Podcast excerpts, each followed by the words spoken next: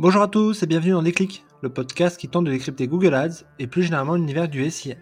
Je suis Jérémy Lacoste, consultant SIA depuis plusieurs années et j'aurai le plaisir d'aborder plusieurs fois par mois une problématique search. Sans langue de bois mais toujours avec bienveillance, ambition au cours de chaque épisode est de déconstruire les mythes autour de Google Ads, une plateforme qui vient de fêter ses 20 ans, en partageant mes échanges, lectures et retours d'expérience. Chaque mois, je ferai un récap des différentes actualités du search. En avril, peu d'annonces sur l'évolution du produit à se mettre sous la dent. Plutôt des actualités autour de la croissance du groupe et des rebondissements sur le volet juridique. Allez, je compte les points.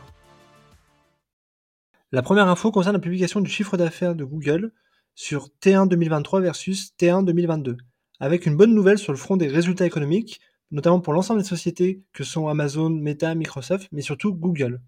Résultat, on observe plus de 2% de croissance sur la partie revenus générés via le SIA, mais une baisse de 3% côté YouTube et de 8% côté display. A noter également que pour la première fois de son histoire, la division Google Cloud est rentable. Alors cela reste loin d'une croissance à deux chiffres qu'on a pu connaître sur les années précédentes, mais au vu du contexte, c'est plutôt une bonne nouvelle. Car je rappelle, hein, Google est impacté comme l'ensemble des sociétés par la guerre en Ukraine, l'inflation, la crise de l'énergie et même la hype autour de ChatGPT. Côté effectif, Google compte 191 000 employés, soit 27 000 de plus qu'il y a un an, malgré la vague de licenciements, qui celle-ci est en train de prendre fin. Enfin, Google reste très dépendant du contexte macroéconomique, et aujourd'hui la société a annoncé vouloir accélérer à la fois sur la partie IA et sur la partie shopping, deux segments avec des perspectives de croissance plutôt très importantes. La deuxième information concerne la fin de différents modèles d'attribution. Google vient en effet d'annoncer la fin de certains modèles d'attribution que sont le modèle linéaire, le modèle déprécié par le temps et le modèle first click. Cette annonce s'inscrit dans une dynamique déjà enclenchée à l'été dernier qui voulait que par défaut lorsqu'on créait une conversion, c'était le modèle data driven qui était mis en place. La troisième annonce concerne l'arrivée de l'IA et de Bard dans la plateforme Google Ads. Ainsi, Google a annoncé l'intégration prochaine de l'IA dans sa plateforme, notamment sur le volet annonce et dans Performance Max. L'annonceur pourra ainsi soumettre tous les assets créatifs à disposition, notamment les bannières, textes et vidéos, et l'IA les remixera. C'est d'ailleurs déjà disponible dans certains comptes pour les annonces RSA.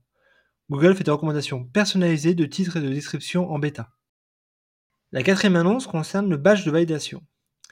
Certains annonceurs ont pu voir dans leurs annonces des badges de validation, un peu à la façon de ce que fait Twitter. Cela est en lien avec le processus d'authentification qu'a lancé Google. Derrière, on peut s'attendre à des meilleurs CTR, moins de fraude et peut-être à la préparation de la sponsorisation sur Bard. La cinquième annonce concerne la fin des audiences lookalike. Depuis le 1er mai, il n'est plus possible de générer des audiences lookalike. En revanche, les audiences déjà créées seront réutilisables jusqu'au 1er août. En remplacement, la majorité des campagnes proposeront le ciblage optimisé. La sixième annonce concerne la suite du procès antitrust engagé contre Google. Neuf nouveaux États américains se sont rajoutés aux huit États historiques et à la plainte du gouvernement fédéral. Il est difficile de se projeter sur les résultats de ce procès.